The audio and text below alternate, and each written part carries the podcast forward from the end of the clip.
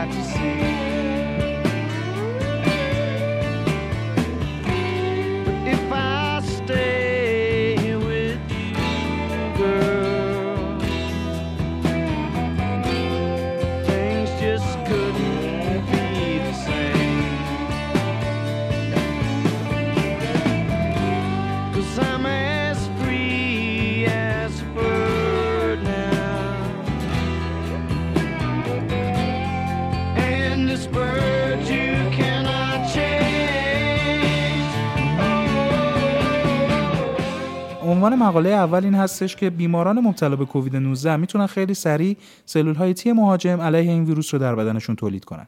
البته این عنوان ژورنالیستی این مقاله بود. عنوان علمی این مقاله میشه فنوتیپ و کینتیک سلول های تی سل اختصاصی علیه سارس کوو 2 توی بیماران مبتلا به کووید 19 همراه با ARDS. خب به طور خلاصه توی این مقاله چی گفته شده؟ ببینید 10 تا بیماری که به فرم شدید کووید 19 مبتلا بودن و اینا جمع کردن و روشون تحقیق انجام دادن و متوجه شدن که این بیمارا که به فرم حاد دچار شدن اولا که بدنشون می‌تونه خیلی سریع سلول های تی مهاجم رو علیه ویروس تولید بکنه.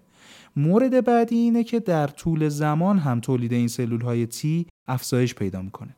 خب به طور دقیق چیکار کردن؟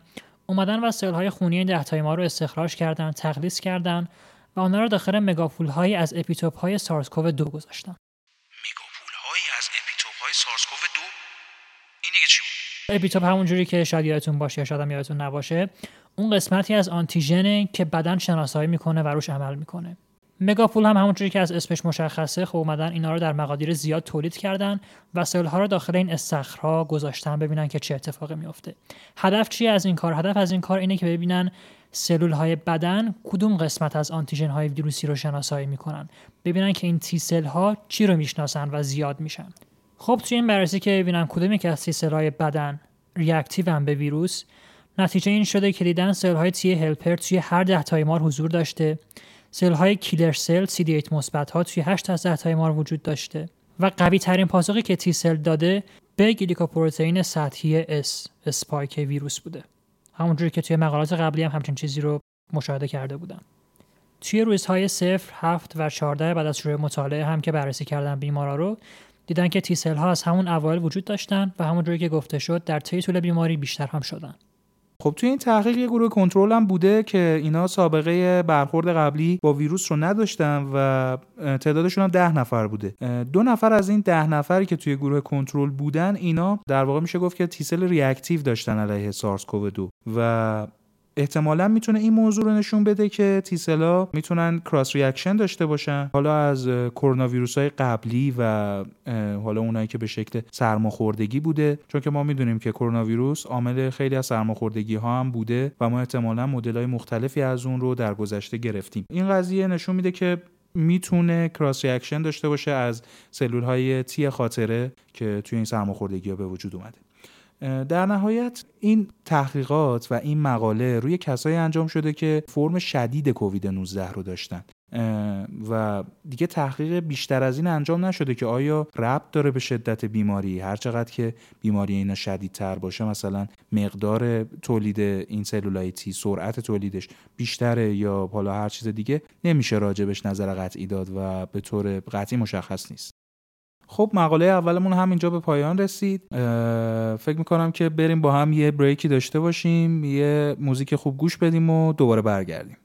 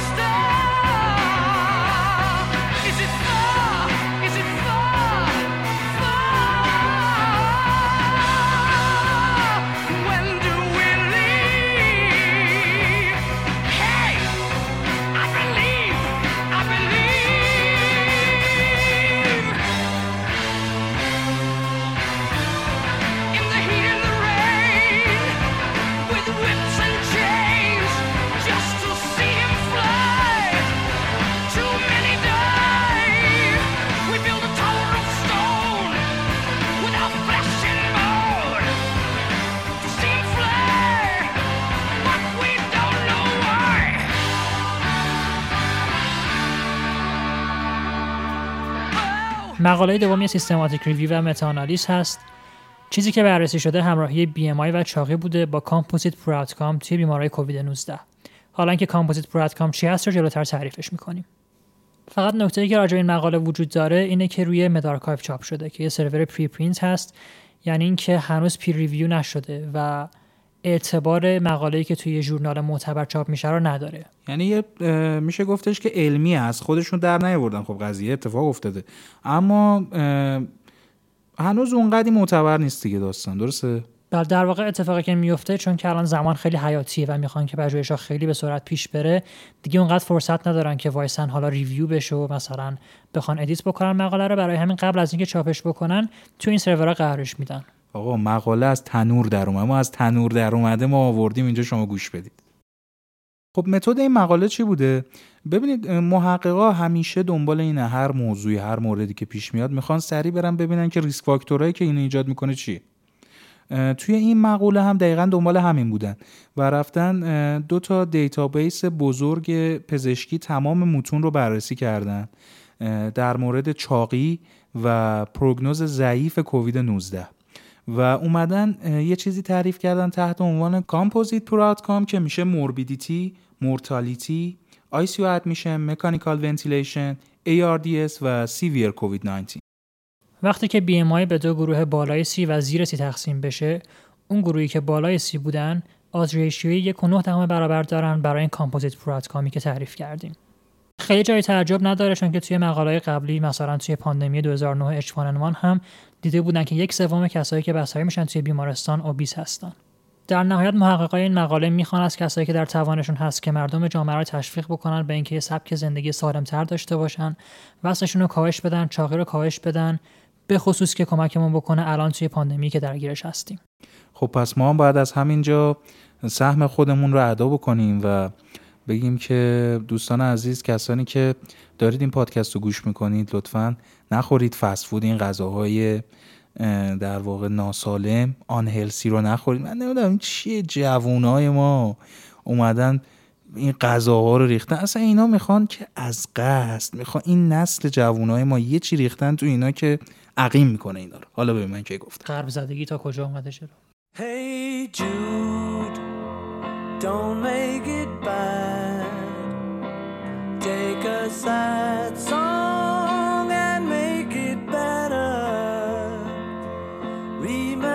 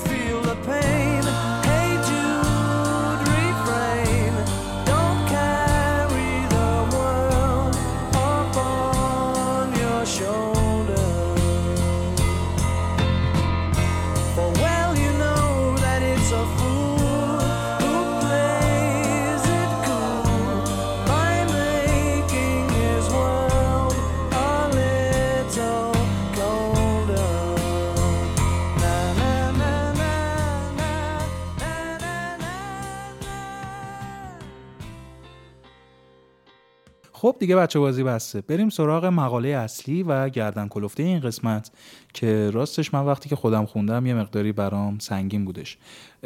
عنوان ژورنالیستیشو اول میگم که در واقع نوشته شده این ویروس کرونا کووید 19 سارس کوو 2 که ما رو به این بدبختی و بیچارگی در آورده در واقع هفت سالی هستش که در بین ما هست و داره تکامل پیدا می‌کنه و خودش رو پیشرفته تر می‌کنه.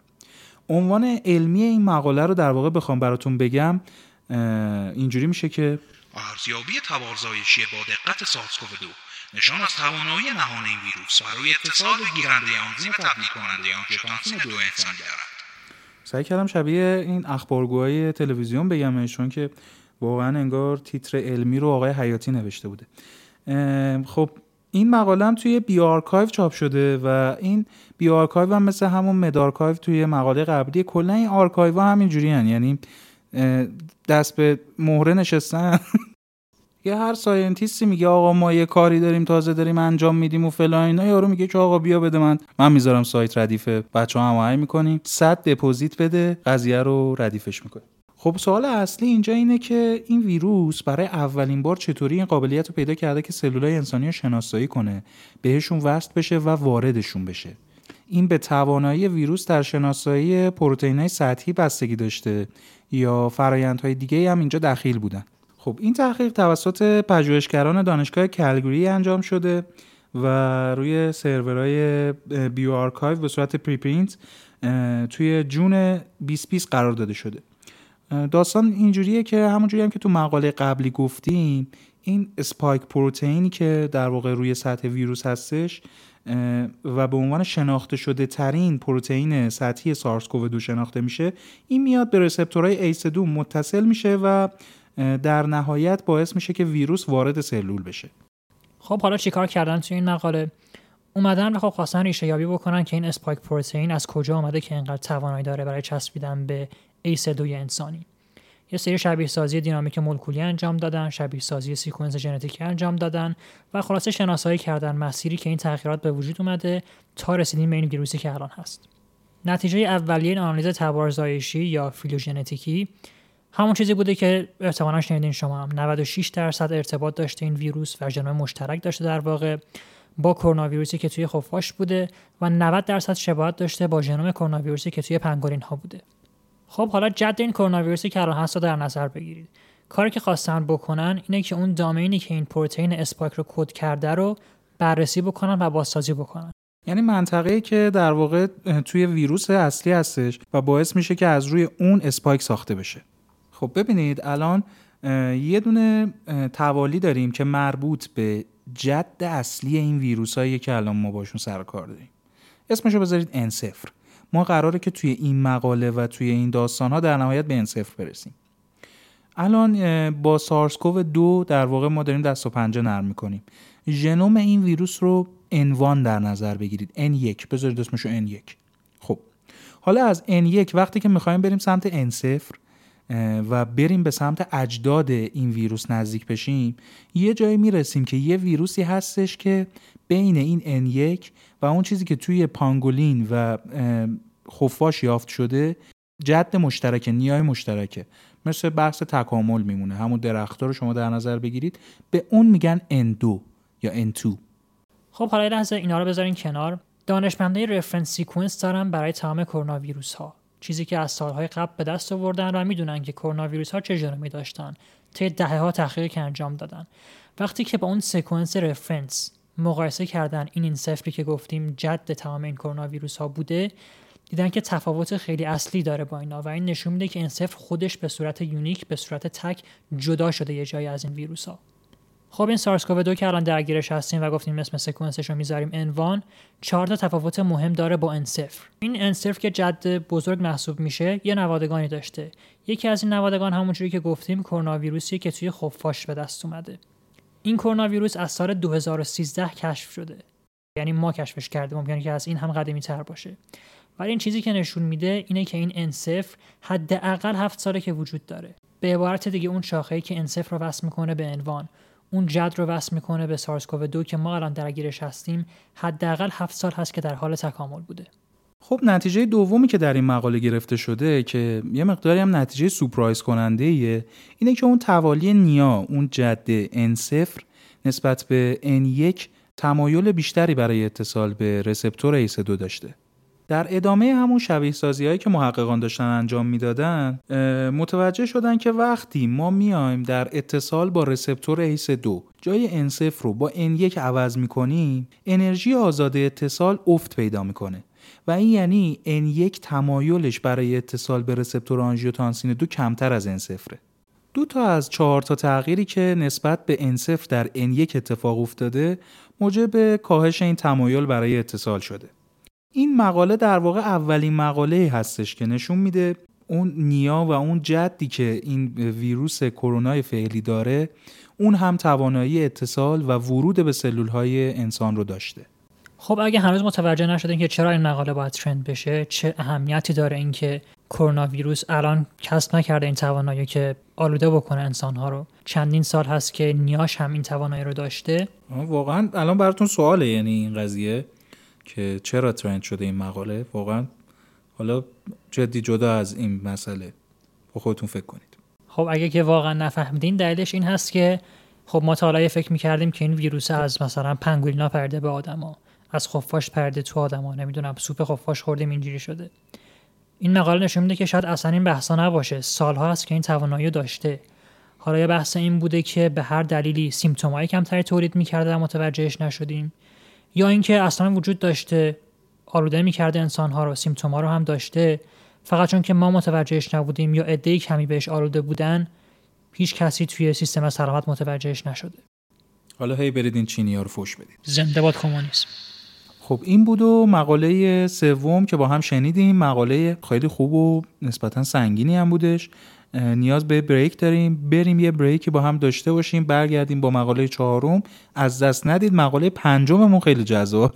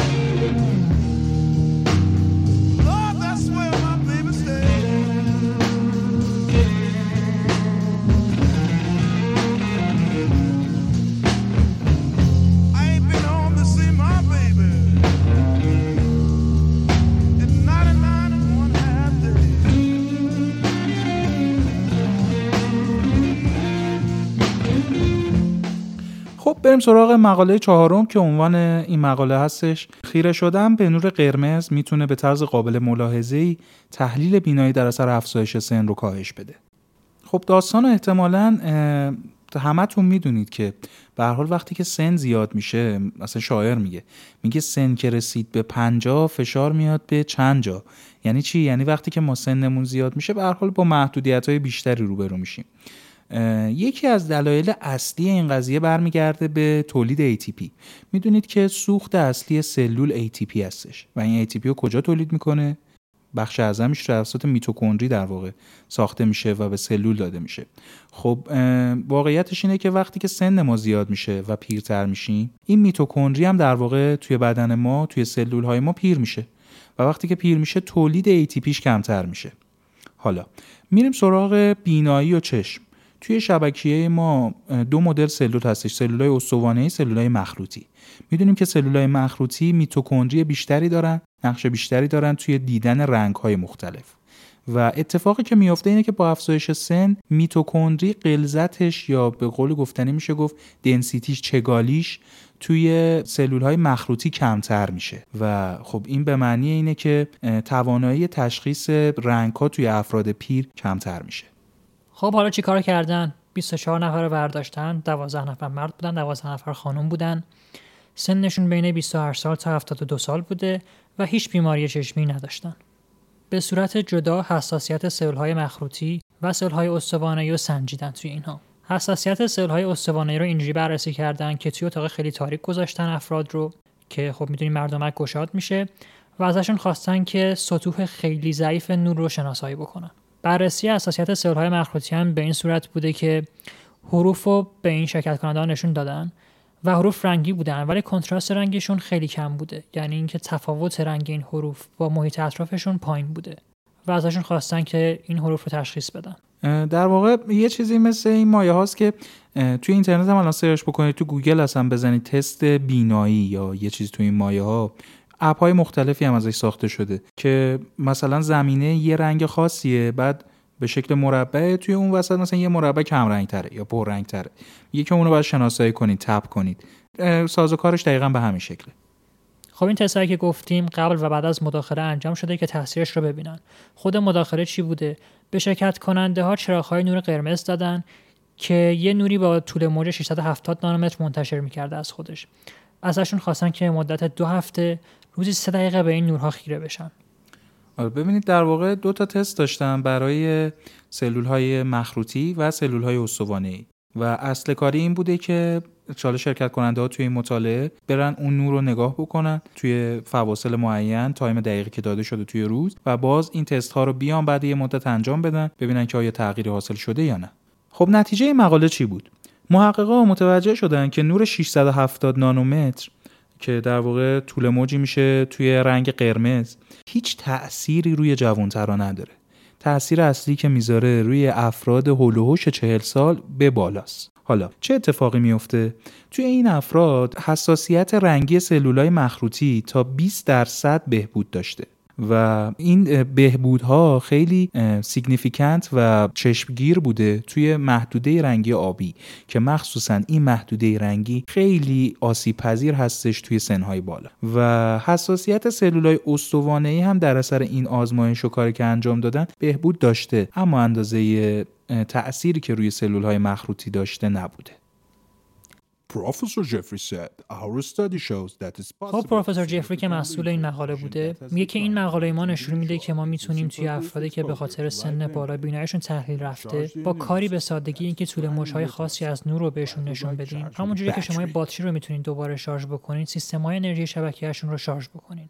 و دستگاهی که ساختن 12 پوند بیشتر پولش نبوده. و از این نظر می‌تونه به راحتی در دسترس public قرار بگیره و کمکشون بکنه. خب اینم از مقاله چهارم. و اینکه یه بار دیگه هم میگیم توی description برین عنوان مقالات هست لینکشون هست می‌تونین برین بخونین خودتون و استفاده کنین.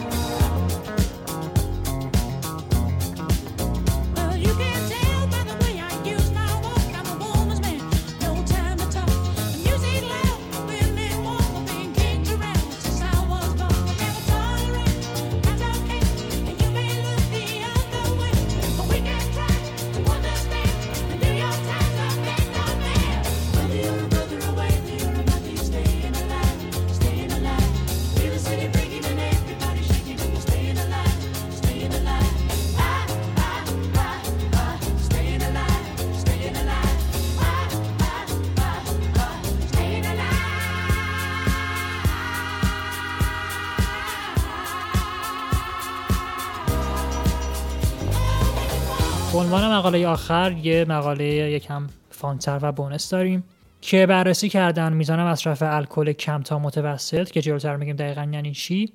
چه تأثیری داشته توی عملکرد شناختی افراد؟ توی این مطالعه کوهورد 19887 نفر رو بررسی کردن و میانگین دوره‌ای که فالو کردن اینها رو 9 و یک دهم سال بوده. مشخصه که به عنوان متغیر مستقل میزان مصرف الکل اینها رو بررسی کردن و وقتی که میگیم عملکرد شناختی چیا رو بررسی کردن؟ یکی از چیزهایی که بررسی کردن mental status بوده به طور کلی وضعیت روانی و ذهنی افراد. تست word recall انجام دادن به این معنی که عکس رو به افراد نشون می‌دادن و ازشون می‌خواستن که کلمه مربوط به این عکس اسم این عکس رو بگه بهشون. مثلا یه عکس به طرف نشون می‌دادن می‌گفتن که آقا بگو اسمش چیه؟ و بعد طرف مثلا می‌گفته image دو یک صفر صفر چهار دو پنج. نه مثلا می‌گفته که درخت. و میزان دایره لغاتشون رو بررسی کردن. خب حالا بیایم ببینیم که این low to moderate drinking در واقع منظور چی هستش. که میشه کمتر از 8 درینک در هفته برای خانم ها و کمتر از 15 درینک در هفته برای آقایون. در کل اومدن و بررسی کردن ارزیابی کردن کسایی که low to moderate drinking داشتن و دیدن که این قضیه به طرز قابل توجهی می‌تونه اصلا تاثیر مثبت داشته باشه توی اون نمره شناختی افراد که توی اون آزمون ازشون می‌گرفتن و به دست می آوردن و در نهایت به این نتیجه رسیدن که اپتیمال دوز این قضیه بین 10 تا 14 درینک در هفته است. یعنی کسایی که حالا این مقدار مصرف الکل رو داشته باشن شاید از لحاظ شناختی حتی نمی‌دونم شاید از بقیه خود جلوتر هم بیفتن. کی می‌دونه؟ البته دوباره یادمون باشه که اینا همه اوریجه و ممکنه برای شخص شما اینجور نباشه. آقا ما توصیه نمی‌کنیم برید الکل بخورید. هر کاری دوست دارید برید بکنید. به ما هیچ ربطی نداره. ما هیچ مسئولیت قبول نمی‌کنیم. خب به پایان این قسمت از فلمینگو این هفته رسیدیم و سعی کردیم با هم مقالاتی که trend بودش توی این هفته نظر خیلیا توی حوزه پزشکی رو به خودش جلب کرده بود با هم بررسی کنیم. سعی کنیم اطلاعاتمون به روز و update باشه. خیلی ممنون که همراه ما بودین و هر کامنتی بود هر چقدر بدتر بهتر خوشحال میشیم بشنویم. هر چقدر بهتر بدتر. برامون بذارید کامنت ها رو ولی خدایش حتما کامنت بذارید. ما خیلی خوشحال میشیم که کامنت هاتون رو ببینیم. ما رو معرفی کنید. یه بار دیگه میگم به دوستاتون. دیگه ببین من سرتو درد نه مختو می‌تونم بخواب. دو ساعت می‌تونم الان اینجا توضیح بدم که آقا ما رو معرفی کنید. بکن خودش نذار من بیشتر صحبت کنم. ممنونم ازتون. مرسی از اینکه ما رو تحمل می‌کنید و تا قسمت بعدی خداحافظ.